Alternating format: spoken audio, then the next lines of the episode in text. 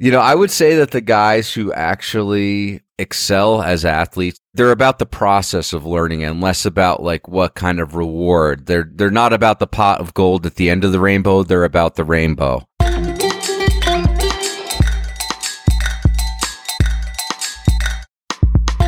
Podcast Junkies episode 211. Welcome back. I'm Harry Duran. This is the conversation you've been waiting for and you're waiting for it every week. If you're looking for conversations with amazing podcasters, is what I mean. Last week we had the opportunity to speak to Amira Valliani. She's the co-founder and CEO of Glow.fm. It's a Patreon alternative specifically for podcasters. They're doing some really interesting stuff in the space. They're leveraging the fact that you can actually use your podcast app to solicit a donation, recurring or one time, from your listeners. Everything happens in the podcast app even the payment and the redirect to the new feed for people that sign up. So it's really, really intuitive, really cool. Check out glow.fm. Once again, we are brought to you by the Scarlett 2i2 sound card by the wonderful folks at Focusrite. Shout out to Dan Hewley. Can't say enough good things about this sound card. Super clean preamps, which provide a clean boost to your sound. So I've used it both with the Samson Q2U microphone as well as the Shure SM7B, which is a bit gain hungry and definitely requires a clean sound card. So this is the new 3G third generation sound card, and it's guaranteed to make your audio sound completely professional. Head on over to podcastjunkies.com forward slash Focusrite to see the beautiful landing page they created for the latest line of sound cards. This week I get to speak to Mark Sullivan. He is the host of the Snowboard Project. Shout out to Stephanie Lahart for making the introduction. He's definitely a OG when it comes to media. He's uh, worked on a couple of magazines. He's actually commentated on several Olympics.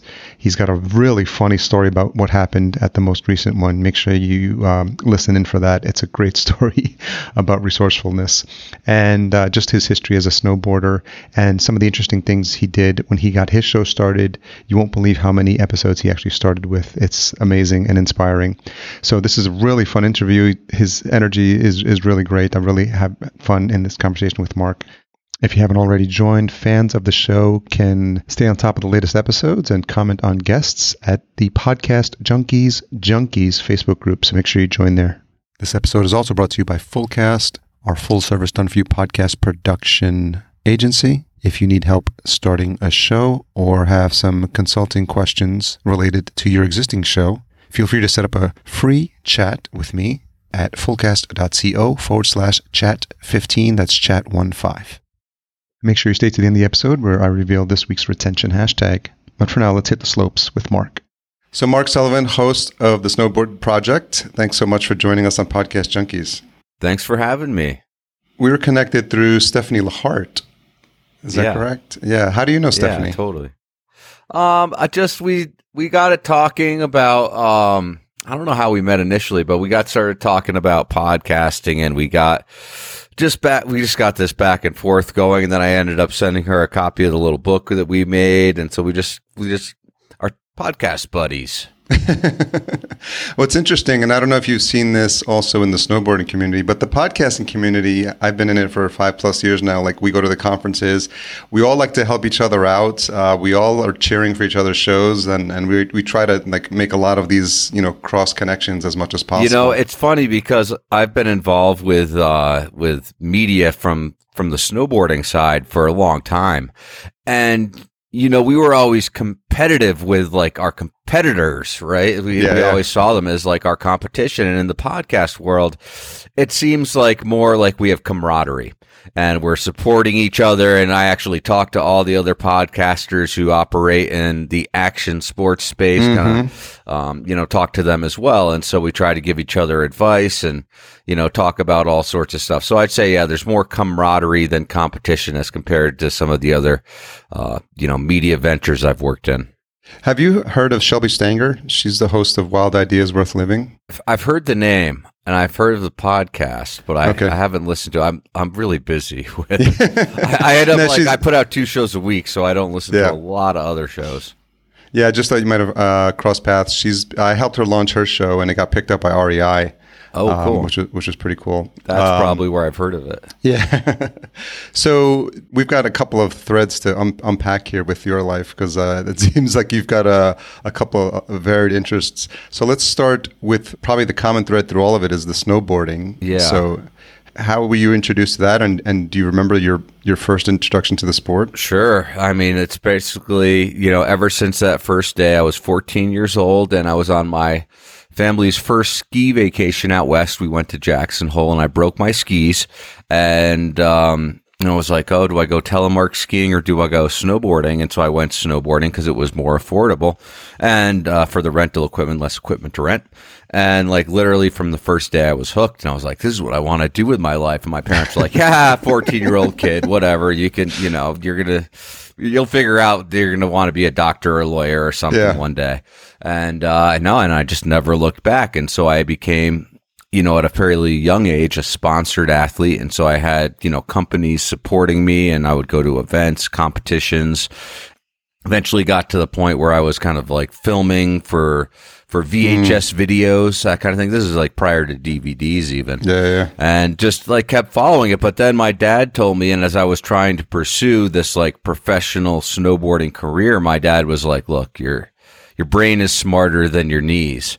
And you know, one day I got hurt. I think I separated my shoulder, and I was laid up for six or eight weeks. And I was like, I think actually he might have been onto something there. Yeah. you know, no one's going to tell a teenager, you know, what's what's up. But uh, but eventually it sunk in, and so I got an education, never gave up on the snowboarding, and then eventually got into the the snowboarding media. And so I worked in like print publications and a little bit in television as well uh, on behalf of snowboarding for, you know, after I graduated college. Yeah, you had um, a hand in a couple of different snowboard magazines, right? Yeah. I mean, I actually started making my own mags. I got my hands on like a media kit from like the biggest mag. And I was like, wait a minute. If I could do this myself, I'm going to be rich. And so I just like, I just started. I didn't know anything, anything about like desktop publishing, which was like new at the time. Yeah, yeah, yeah. Um, you know, prior to that, everything was done with like page layouts or whatever paginations or I don't know. yeah, Uh, PageMaker. I used PageMaker back in the day. yeah, yeah. No, I had like PageMaker to start, and then uh, then you know it took years. And then QuarkXPress, then InDesign eventually. Wow, that's right, QuarkXPress. So, but I had to teach myself. I had to make like every mistake in the book, and so like I remember, I I published this one mag, and I went to a trade show with the first one, and I made like a thousand copies of my first little quote unquote zine. And I went to this trade show, and like literally, I distributed all one thousand copies in like two or three hours, and it was like, oh. You're onto mm. something, and like everywhere you look, there were people looking at it. So I was like, "Okay, cool." That's cool. And then, you know, I went to do another one because there was like some momentum that had already been built. And so I made a second one and this one wasn't black and white. It went to color. Well, little did I know about like color correction or how, you know, scanning worked, any of that stuff. Didn't know anything. I was just like, yeah, we'll just make a color magazine. No problem. So make this color one. I remember going to the, the printing house. This time we printed 10,000. And so I go to pick it up at the printer, the first copies, and the guy's like, Oh man, looks like you guys are having a lot of fun in the mountains, you know? and I was like 18 years old or something at the time. And, and, uh, and he's like, Yeah, but, uh, I just wanted to ask you, how'd you do your color correction? I just remember looking at the guy and being like, what's color correction? And so, you know, that pretty much set me off on this path. Is like, okay, so you may have this passion, but like, you're going to want to put some kind of like, um, you know, some kind of education, something behind it because it's like, I spent thousands of dollars printing this zine that really, I mean, there was no color correction. I didn't even know that that term existed. And so Yeah. like all the colors were dark and it looked basically terrible. And so that's when I kind of decided that I would go back to school, finish up school. I was kind of like splitting my time between being a sponsored snowboarder and going to college. And then I was like, okay, I'm going to finish school. I'm going to really learn how to make magazines. And so then I went back to college, made a magazine while I was going to college, another one. And then basically by the time I graduated college, I had like all the other existing magazines uh, wanting to give me a job. So I actually had three job offers from two magazines when I graduated. So, and then I moved to California and uh, and never looked back. What year was that? That was like 96 I graduated college. So yeah. I get the sense of just from the couple of stories you've already told that you're a bit of a, a, a do-it-yourselfer, like kind of figure things out uh, as as you as you go along. Very much so, very much so, and for better or worse these days, because I think that you know, you know, I mean, I, I did go and work at Snowboarder magazine, which is like part of Surfer Publications at the time. We went through four or five ownership changes in the seven years I was there. But, uh, you know, I learned how kind of the pros did it. But then, of course, I went back out on my own and started another magazine a few years later. And that was pretty successful as well. So I've always had this kind of thread of entrepreneurship as well as, you know, trying to also push myself. I always kind of use that idea of like constant progression. And so that's kind of really the one thing beyond snowboarding that like can tie to every part of my career is this idea of kaizen or constant improvement. And so looking at what you did in the past, refining it, and then trying to make it a little bit better each little baby step of the way. And so if anything, I would say that is really the the thread that ties everything together is the idea of improving. And so snowboarding, it's tricks, but in publishing, it could be distribution, it could be sales, it could be how you write a story or lay out a page or whatever. So lots lots of different aspects. Podcasting, of course, is a whole different set of challenges. Yeah. you know? so. Where'd you Where'd you pick up the kaizen? Is that something you picked up when you were in school? Or? Yeah, I, I learned that in business school. I was going to college, and it was like I believe it was a business philosophy that we actually brought to, I think McCarthy brought to Japan after World War II. And so, you know, the little story they teach you in the marketing textbooks is like, you know, they took this idea of Kaizen and it like they went from making a maker of like, you know, cheap trinkets and toys in Japan to being like one of the best quality manufacturers in the world. And that's based on this idea of Kaizen. So like companies like Honda went from making lawnmowers to scooters to motorcycles yeah. to cars based on the, the philosophy of Kaizen. And so it's, it's funny. I've actually done a couple of interviews where it's like literally like, you know, I'm interviewing the person and they're like, and I have this one philosophy that I follow and it's called, and I'm just like, Kaizen. And we both say it at the same time. And it's like, we just like have this like moment where we stopped and like, it's like literally like the needle comes off the record. It's like you too. Oh wow. so yeah, yeah. I, would say there are people out there who follow that philosophy, and it's it's been successful for me as far as just having the reward of like knowing that I'm not just like doing the same thing I did in the past and sitting on my hands or whatever. I'm always mm. trying to progress myself. Is that a trait that runs in your family, or is there anyone that you remember as a, as a mentor that you looked up to who kind of was wor- working that way or was inspiring you? Yeah, I mean, my dad was like my big inspiration. So my dad was a guy who was an orphan growing up, and then he ended up mm. forging his birth certificate to get into World War II. Wow. And he got stationed in Pearl Harbor, and he went and did the whole World War II thing. And then he got out, and he. Uh, was a fairly smart guy, and so he ended up going to Columbia University and graduating from there and having a pretty successful career. But it was always kind of on his own terms. He ended up becoming a lawyer, and um, and basically had his own law firm. He worked for other firms, then he had his own law firm, and so he just told me when I was like probably eight or ten years old, like, hey, if you're working for someone else, you're making that money. And so, you know, I've always had that in the back of my head, I guess. And I'm kind of like, Dad, damn you, damn you. Cause it's like, it's so much easier to not have to worry about how every single bill is going to get paid and when yeah. you're collecting or selling or whatever. Yeah. There's a, a lot more moving parts than just like, I just do, you know, just stay between the guardrails, do a good job, go as fast as you can, and, and that'll be enough. You know, with entrepreneurship, there's a lot more to it. Yeah, I was. Uh, I've done the hybrid, I guess, because I was in corporate America for twenty plus years, and it's it's very telling that one day where you look in your account and that direct deposit check no longer appears in your bank account. You know your your, know. your paycheck. that one day that happens, you're like, oh, okay, yeah. I'm I'm, resp- I'm, responsible for my own uh, well being. Yeah, and so I've been on that track now for oh boy, like 15 years. I've been like making my own paychecks happen. So, um, you know, I've started businesses and run fairly, uh, you know, different size businesses throughout that time. But yeah, for 15 years now, I've been relying, you know, on myself basically to, to make it work. Talk a little bit about the the current state of print. Uh, I don't know how involved you are with that, um, but I'm wondering, you know, people in this day and age, I think, still even have dreams of running a magazine, and and it's, you know, sometimes even when you think of newspapers, you see some of these movies make glamorize it, some some of it. So I'm wondering for, for listeners who've who've maybe had ideas of it or, or thought of working with that, what's what's the current state as far as you know in terms of like if it's still viable?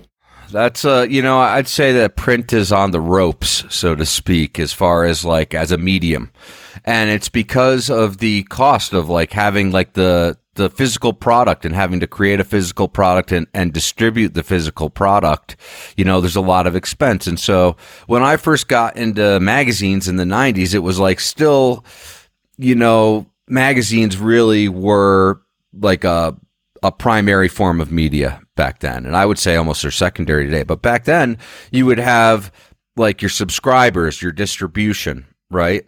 Or your subscribers and your like newsstand sales, and then your advertising sales. So you had like three revenue streams. Well, you know, with the internet and the ability to disperse content or whatever more freely, distribution has actually become gone from a revenue stream to an expense. Hmm. And so now you actually pay for your subscribers. It's like, oh, nine ninety nine for a year subscription. It's like it actually costs them two dollars a copy to fulfill that subscription. And then you know, like newsstands, like okay, airports. That's a good place to have a magazine, but it's like, yeah, they charge you like a thousand bucks an airport to to put your magazine out there. So you better ship them a lot, and you better sell a lot uh, at the airport. So really, the only way to make money is with advertising. And so what we've seen, you know, beyond the actual business model changing, is the editorial model has changed. It used to be in my days like this idea of church and state where it's like okay the editorial is not affected by the advertising mm-hmm. and they're two independent kind of different things.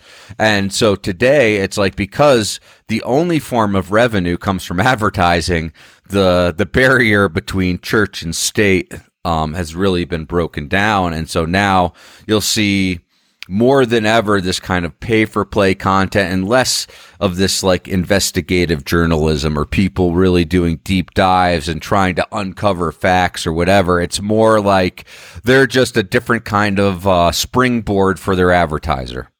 Right. And so I just think the role of media has changed. And, and also, by the way, like kids don't read magazines. Like I have kids they yeah. don't read magazines. Like I was in the business from like my whole career, and it's like you put a magazine in their hand, they like look through it, and they're like, "What do I do with this?" You're like, "Hey, you're gonna have to go to the bathroom sometime." They're like, "I could be on my phone in the bathroom too," and it's like, oh, exactly. Oh, uh, well, that's gross or something. You know, I don't really have a good reason. so, go figure. Yeah, but yeah, magazines I'd say are are they need to reinvent themselves basically to to be valid today. What would you say uh, from the, the, years you spent working in the print industry is something that you took away as far as um, a lesson learned or something about how to do business or, or something that you still carry with you to this day?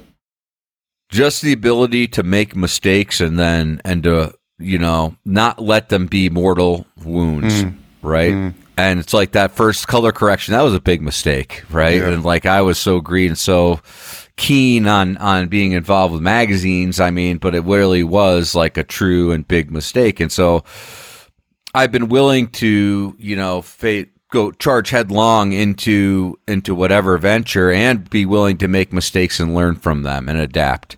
And so that's kind of part of that kaizen philosophy, but really just the ability to be willing and to embrace mistakes, you know, the whole time. And I've made big ones, I've made little ones, I probably make some every day. So there you go. I'm assuming you built up a nice relationships with you know readers, sponsors. You know, all those through all the years of doing that, that that you probably still maintain today. Yeah, I mean, I'd say yeah. I mean, it's always been in this one kind of niche category. Yeah, and so you know, a lot of the some of the readers, I mean, were following me back in the magazine days, are now listeners today.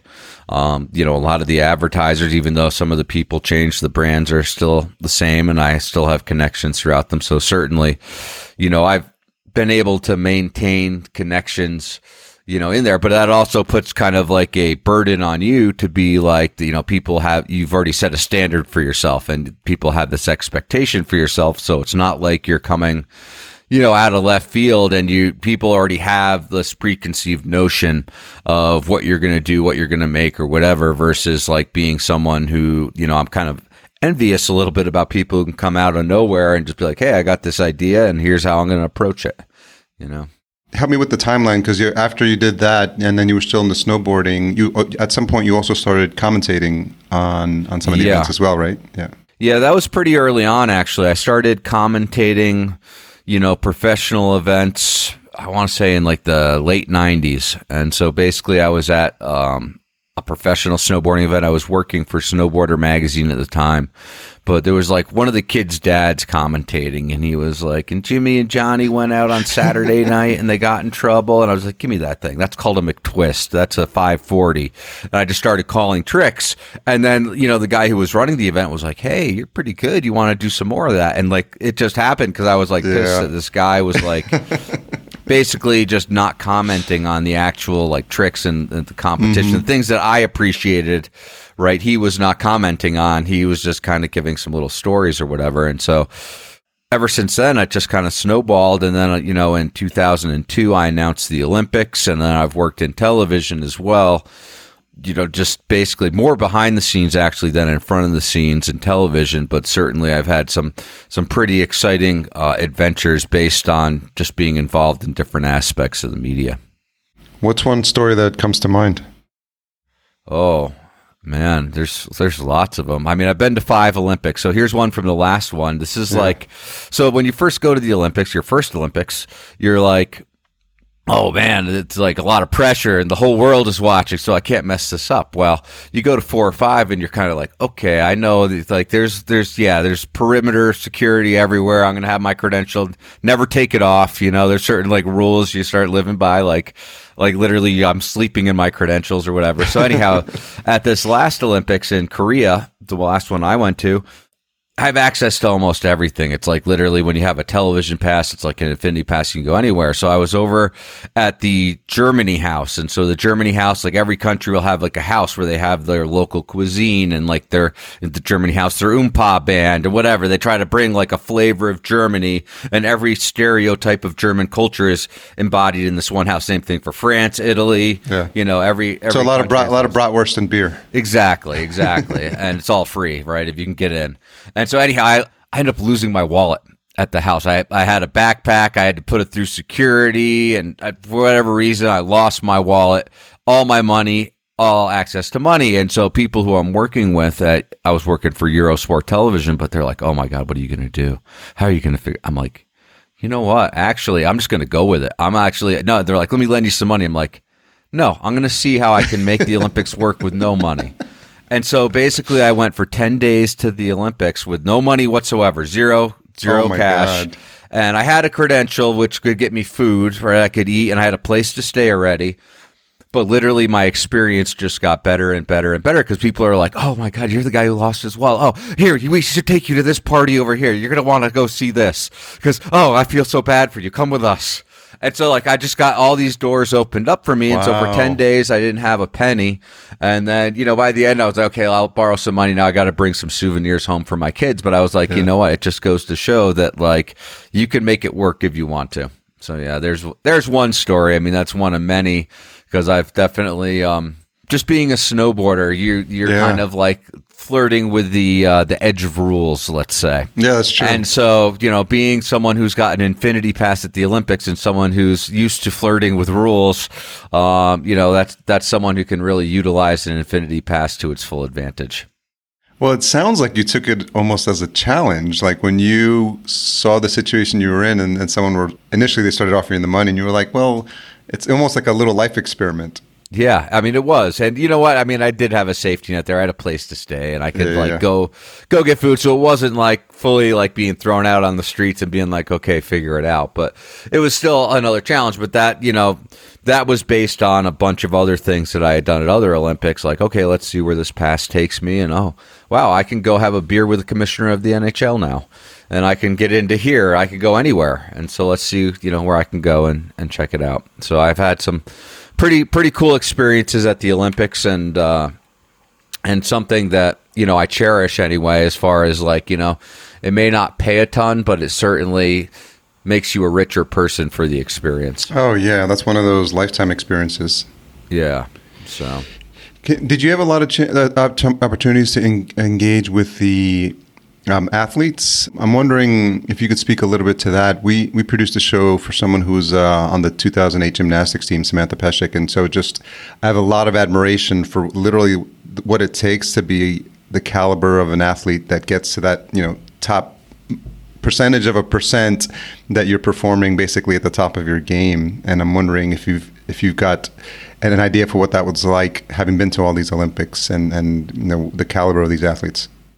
Yeah, I mean, I would say so. I mean, you know, even starting at the Snowboarder magazine days, I mean, I started off as an athlete, so I had an appreciation from that. But then I ended up becoming, you know, within a couple years, the editor in chief of Snowboarder magazine. So I was right on the front lines with every athlete, the rider of the year, the video part of the year, all those things. Like I was dealing with that and kind of shepherding that process along a little bit. Um, and then at the Olympics, you know, basically I would interact with all the athletes. And even like at the last Olympics, I was the guy who, for, you know, for Eurosport television, which goes to 48 countries, I was the guy who did the corral interviews for all the snowboarders and skiers. So for like 16 events, win, lose, or draw, I was one of the first interviews that you gave. And so I would get like two minutes with each person you know, just to speak with them about whatever. And so whether it was like, okay, they delivered on the expectation, they failed to deliver, you know, it's like there's no thrill of victory without the agony of defeat. So I tried to always play those kind of different cards and tell those stories.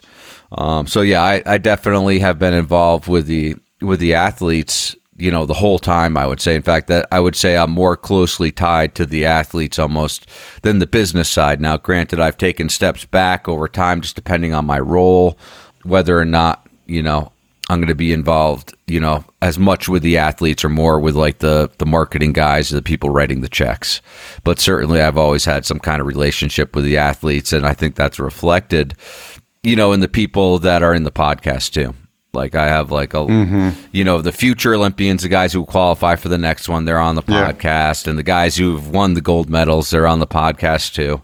So certainly, you know, I have leveraged my my contacts. It's definitely based on a network that I've spent 30 years establishing. That's a good segue to jump into the the podcasting. But one last question on the actual the athletes and the mindset. You've spoken to folks who've actually made it and, and been to the that level of the Olympics, and then people that you know, for whatever reason, don't have what it takes to get to that level. Do you notice something in like the, that that those two types? Like, what does it take? Because um, there must be something special to, to actually get to that level. Yeah, they floss their teeth. no, no, I, you know, I don't think there's actually anything that's like, you know, I would say that the guys who actually excel as athletes are guys who really care less about the they're they're about the process of learning and less about like mm. what kind of reward. They're they're not about the pot of gold at the end of the rainbow. They're about the rainbow. Oh yeah. And so the people who I think are successful are the people who focus on those like incremental baby steps to get to that point. And eventually it's like, oh yeah, and we got a gold medal for you too. Right? It's like that is like the the result of all of those little baby steps. But the people who are sitting there and be like, oh man, I wish I could win a gold medal, gold medal, gold medal. It's like those are the people who aren't going to win the gold medal. It's like the for the people who just focus on the act of doing it and the passion for the sport. Those are the people who end up succeeding as far as athletes go. Yeah, I think that that, that bodes well for, or it's good advice for people in life as well and entrepreneurs i think that applies. Yeah yeah it, it, probably does. Like if you don't enjoy the doing of it if you're just looking at the the, the end result you're probably not going to get there actually because there's a lot of work a lot of work that goes into it. So it's it, i the way you're painting the picture is really interesting because you know you've got this culture, this ethos of like do it yourself, learn something new, jump into it feet first. Then you get the opportunity to follow your passion, which is snowboarding. You grab the mic from your father's, your friend's father, and you start broadcasting uh, and learning as you go. And then you get to start having all these great interviews and learning about how to have an interview. Because I'm sure the first, you know, your, your, most recent interview doesn't sound anything like your first interview. Um, oh no. I mean, not even from the magazine days. It's like now, I mean, really, the Olympics are the thing that that you know, interviewing people for TV and having that one chance where there's like interviewers from every country, right? Mm. All the way down in this like thing called the mix zone.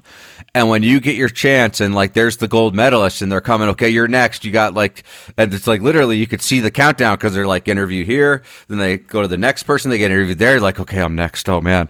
And it's like, you cannot mess this up. You don't, you will not get a second chance. And so Yeah. that's kind of the thing that like made me realize and doing that then over 16 events for the winners and the losers and everything. It like, actually ma- gave me like a new skill, like a force, like literally just that, like being on that edge and that pressure of like literally you will never work again in three, two, one, go. Right.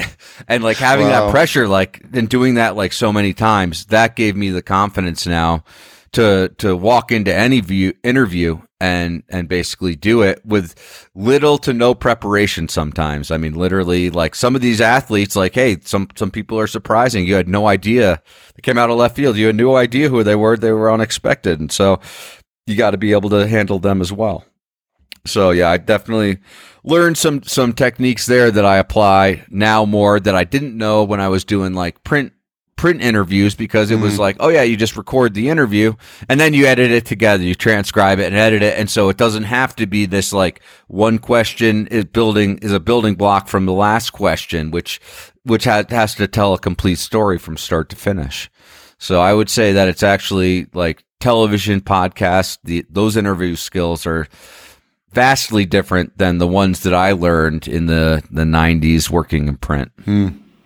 When you have that short of a window, um, do you have a goal in mind? Like, if I can ask the one question that will get me this, or I mean, because otherwise you just sound like every other interviewer. So, did you did you start to hone or a, a thought process for like, or some sort of method that you came up with that was at least got you something that was hopefully different than what your colleagues were asking? Yeah, I mean, I I would say that I was able to basically I came up with a new technique which uh, which I refined, and I'll share it with you because uh, you know podcasters look out for each other, right? Of course, yeah. So so here's the thing: is like I I developed like I when I'm interviewing people, I have like this hamster wheel in my head that's like kind of thinking about like what where I'm going next. Yeah, we all do. Yeah. And so what I did at the Olympics because of the pressure and literally it just like was something in me that broke, but basically it broke and there was a second hamster wheel there spinning. And so now, so I have two hamster wheels going in my head at all times, basically when I'm interviewing someone. And one hamster wheel is like listening to what they're saying and intentionally just listening to to what they're asking me or what they're what they're saying. You know, if they're I'm interviewing them usually, and so they're telling me something, and I'm trying to listen to that. And then the other one is what I call the batter's box hamster wheel. And so what I'm doing there is I'm just basically practicing questions, and so I'll just take like something they say. I'll stick a hook in it and pull it over to the other dr- hamster wheel. So it's like, oh, and then I broke my leg. And then it's like, uh, uh, that goes over to the other hamster wheel. And I'm like, broken leg, broken leg, broken leg, broken leg on this hamster wheel. And this one's still listening to them telling you about their broken leg or whatever, what effect Yeah. it had. But I'm practicing questions on the other one to be like, okay, now how do I ask this question? And so I'll literally take from whatever they're saying, and basically my follow up question is almost always based on something they're saying right now in that moment. So it always almost sounds conversational. Right. In mm-hmm. that I'm mm-hmm. always taking something they said and then framing that into the next question.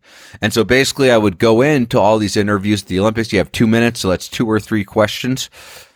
I'd go in with one question and then I would just sit there and try to pull something over onto that other hamster wheel. And then I'd just start swinging on questions in that batter's box. Like, okay, broken leg. Was it hard to come back? How long did it take you? Like, you know, it's like, what is that question that's going to be the follow up based on what they're actually telling me right now?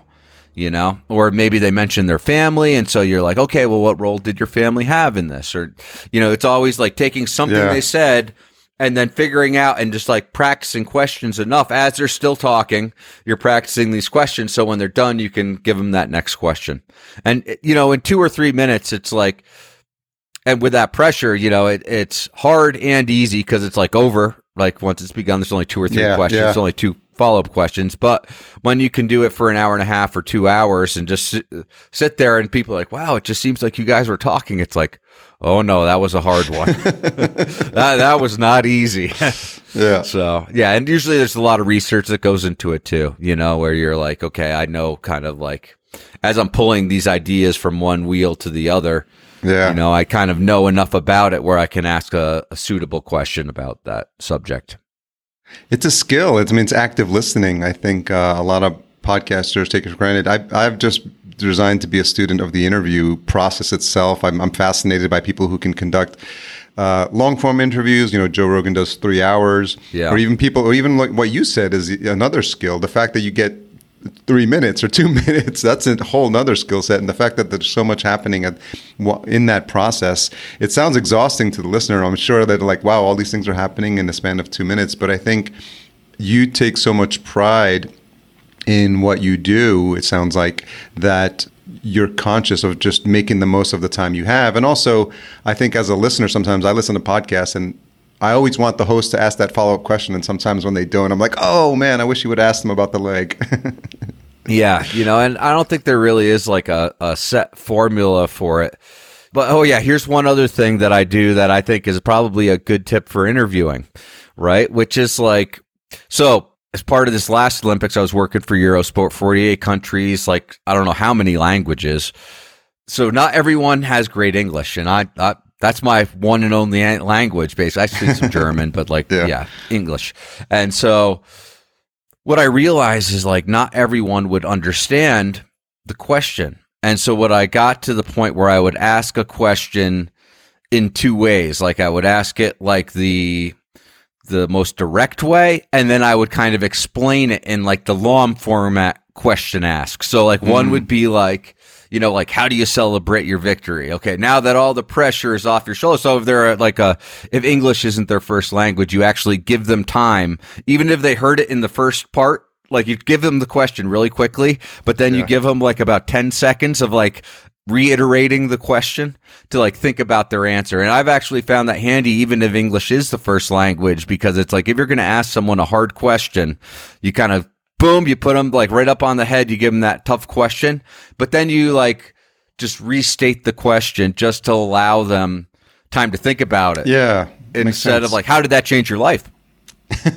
go. And, go. Yeah. So yeah, it sort of it gives them that uh, a little bit of a runway there to think about their answer, and so and and also fills dead space. You know, obviously with podcasts as well. If people like hear a silence, they think like, oh, something is did I lose the connection or did something happen or uh, yeah. it wasn't edited properly or something like that. Yeah, so those are like kind of like the two techniques that I use, and certainly that like double ask the question is something yeah. to allow your people to just think for a second you know, and and it also, by the way, eliminates like some of the um uh, um type stuff. You know, I did one interview was two hours long. I I uh, edited out over ten minutes of ums. Mm.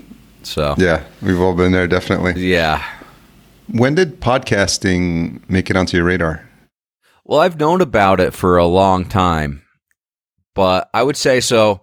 A few years ago, I I built this cabin in Alaska. It's like a remote cabin. I think it's like the best place in the world to be a skier or snowboarder, but that's just a personal opinion. Well, well, thanks to you, I now have a cabin in Alaska hamster wheel on the side. But go ahead. Yeah. So, so anyhow, um, but there's no electricity, there's no running water, but there's a place I can walk to that has Wi-Fi, and so like, how do you entertain yourself? You know, having to walk to your Wi-Fi connection, then walk home and entertain yourself for eight hours. Well, that's really where I discovered podcasting. And I knew about it. I'd listened a little bit, you know, here or there, but it was more like a side thing. But then once I was like downloading, you know, like four or five hours of podcast and listening to four or five hours a day hanging out in my mm-hmm. cabin in Alaska, you know, that's really when like I became like a true fan. And then, and then Rogan, just the way that like, he would like I had worked in media for a long time and I'd worked in all sorts of formats, but actually I'd never worked in a format that was like three hours, two to three hours,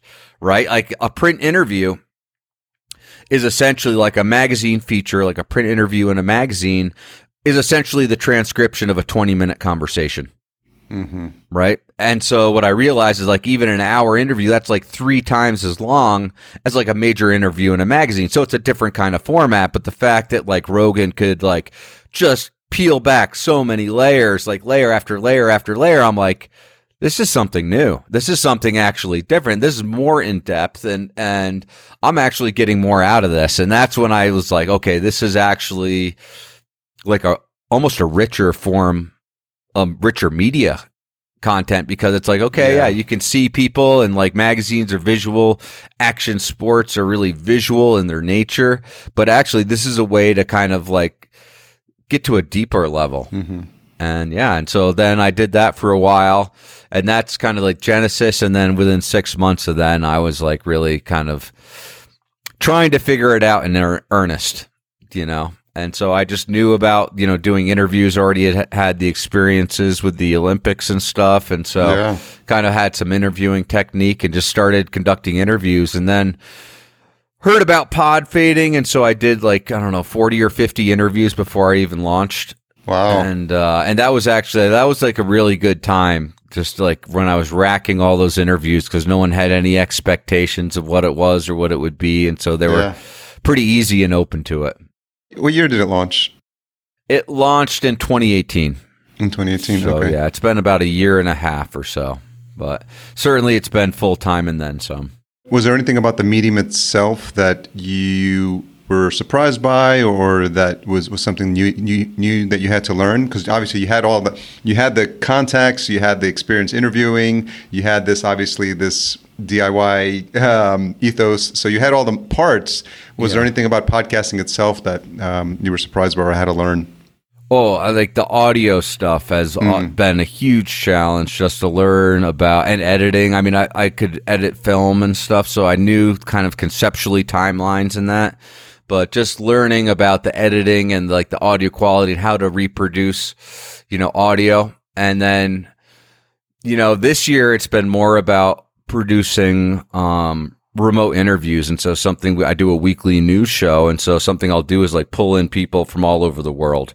And, you know, on one news show, I'll have like seven interviews from seven countries and just kind of pull in the, the news of snowboarding, almost like your, you know, CNN type news show where they have like the talking head or whatever. Yeah. And so I'll check in with people all over the world to get firsthand reports of what's going on on the ground.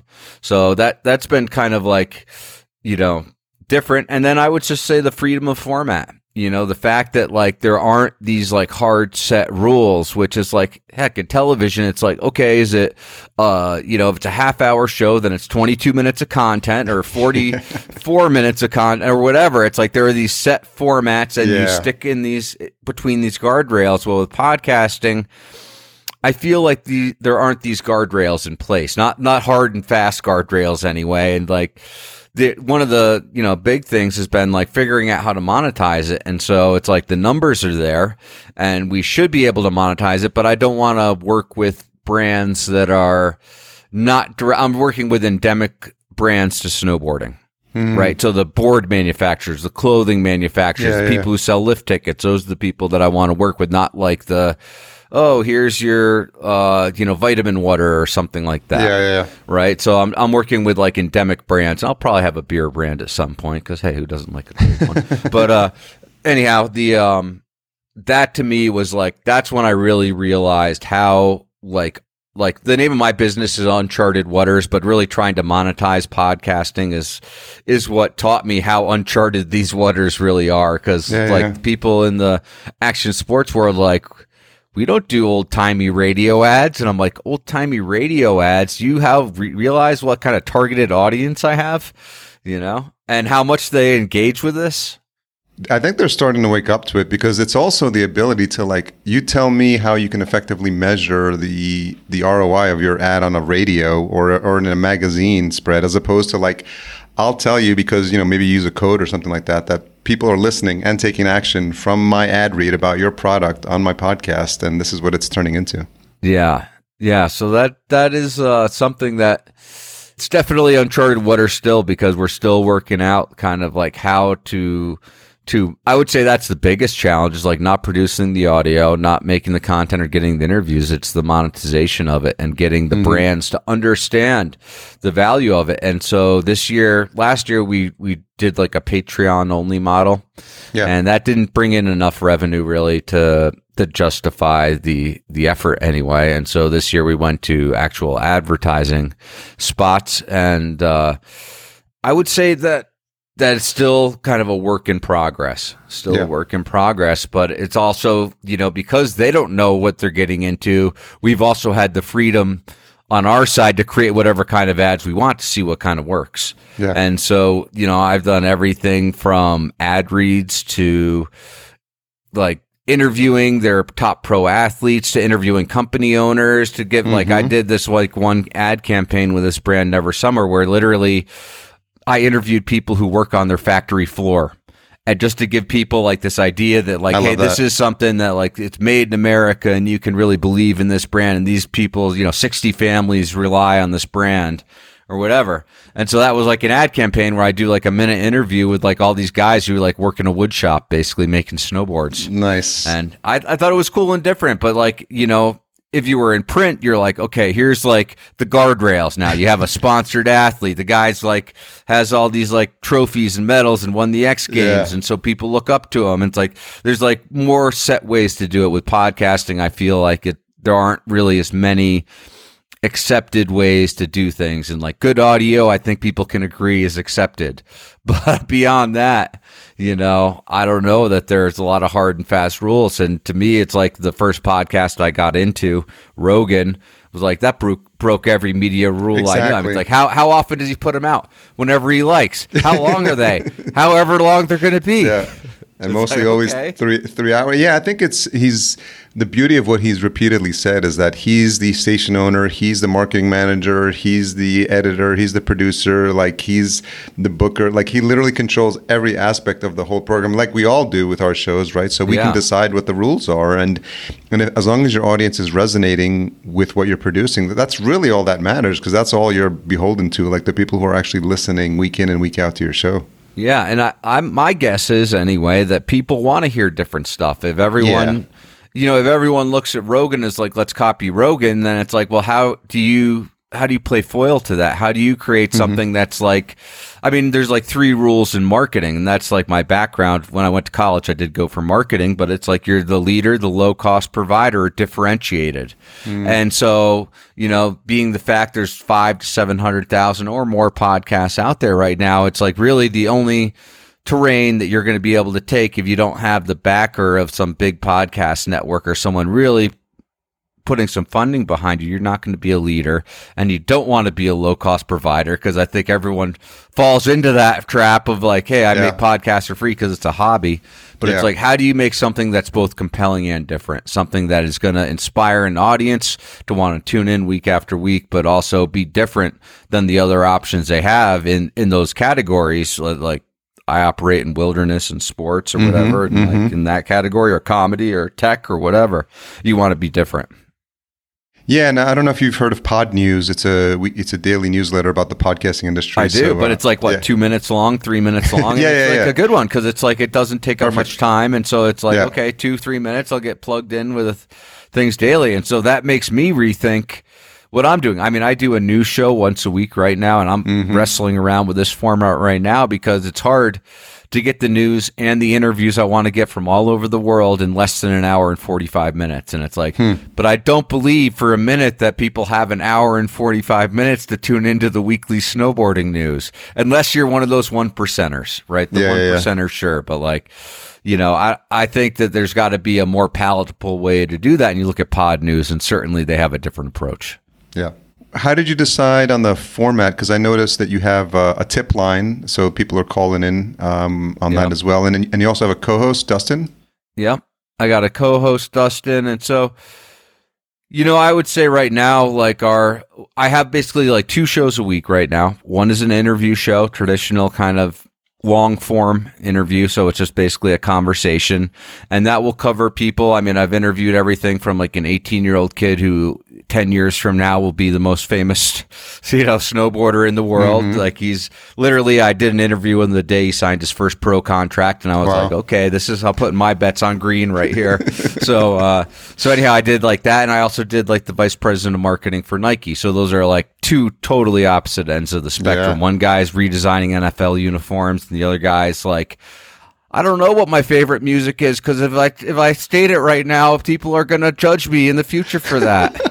right? And so it's just like for opposite ends of the spectrum. Yeah. So that's one show is like the the open format interview, and the other one is like news show. And so we're actually still playing around with the format for that, you know, and that's really evolved. It started out, the news show started out as just like me and my co-host just talking about the news back and forth. And then we started pulling in remote interviews. And then we started doing things where like, okay, well, we're going to have two kinds of remote interviews on our news show. One is like a two minute check in. What are the snow conditions? What just happened at your local resort in Poland or in Japan? And, you know, and the other one's like more like a deep dive, like, Hey, you just put out a movie last week. Let's talk about behind the scenes of the movie. Mm. And that's like a 20 minute interview. And both of those will be in the same show. So we're still working out the news show formats but that's kind of the beauty of it. It's like we take our feedback and some people like it and try to balance all the feedback we get and and keep modifying it. It's like we don't know where the the final format will be because there is no accepted format. It's like if you're going to do a you know, if you look at like the news shows on like MSNBC or CNN, it's like they're 80% the same and 20% different. Yeah. You know? Yeah. And so right now I feel like we're in a point at least with podcasting where you can literally just go in all different directions and see what works. And that to me is exciting. Has the tip line been helpful for folks to uh, either give you feedback on how the show is doing or just provide content for the show? Not as helpful as I would like. I mean, okay. you know, it I think it, could be better utilized, and I think that uh, we could do a better job as far as like when we promote it. Some shows will put it like literally right at the end. So if you're the person who listened to like the last minute, okay, then you'll hear it. But I think if we were more consistent in our our feedback on that, a lot of the feedback we get on the tip line is just like, "Oh man, I'm stoked." Brad, you know, or something like that. So. Have you looked at SpeakPipe? Um, it's a way not. for. It's basically the same concept, but it's they can use a browser, and so they just push a button and they record right into their um, computer, and it sends. It, you can do up to three minutes for free. Speakpipe.com. Okay. Um, and then you can just grab the snippet because you don't have to deal with like the phone, the phone and stuff like that. So yeah. just and then edit it into your shows is pretty cool. I mean, the tip line I'm doing is basically just goes to a Google voicemail. Okay. So it goes That's into good. a Google Voice. They okay. just basically, and it says like in the message it doesn't actually ring to my phone. It goes to like, hey, you've reached our tip line. Leave a message yeah. here. We'll get a recording of it, whatever. So it gives us an MP3, not a wave, but Very that's cool. fine. You know what what's got you excited about the snowboarding industry? I'm I'm sure you're you're hearing about a lot of innovations happening there as well. The thing is, it's like constantly in flux. So there's a, a bunch of different things that each have their own tracks. So on the resort track, I would say that there are these like season passes where you get this one season pass that ends up being good at like 20 resorts. And so the mm. trend there is that people are able to buy one season pass and like be a mammoth local, but then also go to Whistler, go to Jackson Hole or go to other resorts. And so we're seeing, I think one is the Icon Pass, the Mountain Collective and the Epic Pass. And those ones basically have, have, uh, had people kind of traveling more and exploring more areas. So that's an exciting trend, especially in light of the fact that like Vail had like a two hundred and seventeen dollar day pass over wow. Christmas break. It's like who could even afford that? anyway, and so so I would say that's exciting that people, you know, who get to the point where they're good snowboarders or skiers can get a pass that can actually allow them to check out lots of different places, experience the adventure that goes beyond, you know, to me, snowboarding is more about doing tricks or turning. It's about the adventure of going to yeah. new places and meeting yeah, new people and different cultures and all of that. And so we definitely try to promote that. You know, from the snowboarding product side, there are certainly, you know, incremental innovations. I would say the biggest innovations happened in the 90s, but really anytime there's, you know, something to talk about uh, with product innovation, I think that, you know, those are just exciting little changes that happen every year. And like we're getting right into the time where people are introducing next year's stuff. Mm-hmm. you know, so shops can buy it now and have it ready. So people are talking about that right now. But, you know, what really gets me excited is the act of participating in snowboarding. And so really it's like, I watch the weather and where the weather mm. is good, I know the snow will be good and then we'll cover it in our, our weekly show. And so it's really Makes exciting sense. to me that we can pull in people from anywhere in the world. So it's like, wow, they just got dumped on in Russia and I'll literally pull someone into the show to find out firsthand, hear it from their voice with their funny accent and everything, what the snow conditions in Russia were like this week. Very cool. So that that's kind of like the exciting crossover to me between podcasts and snowboarding. Because snowboarding is constantly changing all over the world, and it's yeah. it's like you know if Instagram is like the ultimate throwaway content, and magazines are the ultimate keeper content that they're a physical thing you put on a shelf. Well, podcasts are somewhere in between, somewhere between keepers and throwaways. Mm. And hmm. so to me, it's an exciting format, medium. Very cool. A couple of questions as we wrap up. What's something you've changed your mind about recently? Something I've changed my mind about recently. Oh boy. Well, I would say just in regard to like how we monetize the show, I've had to change. I've had to evolve in my thinking. I had this very egalitarian kind of view of like, okay, we're going to have like only one product category per show and this is going to be exclusive like this or whatever. And the reality is, is that the industry isn't up to speed with this being a valuable input. So, so really, it's like the thing that's changed is like, hey, if you're down with podcasting, I'm down with you. Hmm. You know, versus like, no, no, we're gonna do this like the right way, only using like the right sponsors who who really have a stake in the business or whatever. It's like, you know what, if you if you're going to believe in us, if you're going to be one of the first adopters of podcasting as a medium in action sports, and we're going to believe in you and, and figure out how we can help get your brand message out there. So that's something that's evolved. What's the most misunderstood thing about you? Most misunderstood thing. I don't know. I that uh, that my life is a vacation is definitely the opposite of that. You know, it is definitely a lot more work than good times. And though I talk about the fun of snowboarding and something that people see as recreation, mm-hmm. it's it's not 40 hours a week, it's a lot more than that. So But I imagine you do it because it lights you up and you can't imagine yourself doing anything else. Yeah, yeah. I I do enjoy. I don't feel like it's work. It's like so. I tell people it's like I did have a job in 1994. It was at yeah. Pizza Hut, and I got yelled at by my boss to like mop the floor again or whatever. It's like that's when I had a job, but the rest has been pretty fun. Very cool. Well, Mark, thanks for this uh, wide-ranging call. I'm glad we got to connect and I got to hear your story. It's a lot of. Uh, it seems like it, you've led a very exciting life, and you're showing no signs of slowing down anytime soon. Cool. Well, thank you very much, Harry. I appreciate it. Thanks for putting me on your show. What's the best way for folks to track you down, to listen to the show, and to connect with you? Okay, so we're on like all the podcasting platforms. On the Snowboard Project is the name of the show. Um, you can email me if you want to get really direct at uh, mark m-a-r-k at the snowboardproject.com or you can even call our tip line 208-471-8007 old school and leave yeah, us a message there so there you go there's three different ways well, thanks again. We'll make sure we have all the links to the show and your contact info in the show notes. Uh, and thanks for joining me today. Have a fantastic day. Cool. Thank you, Harry.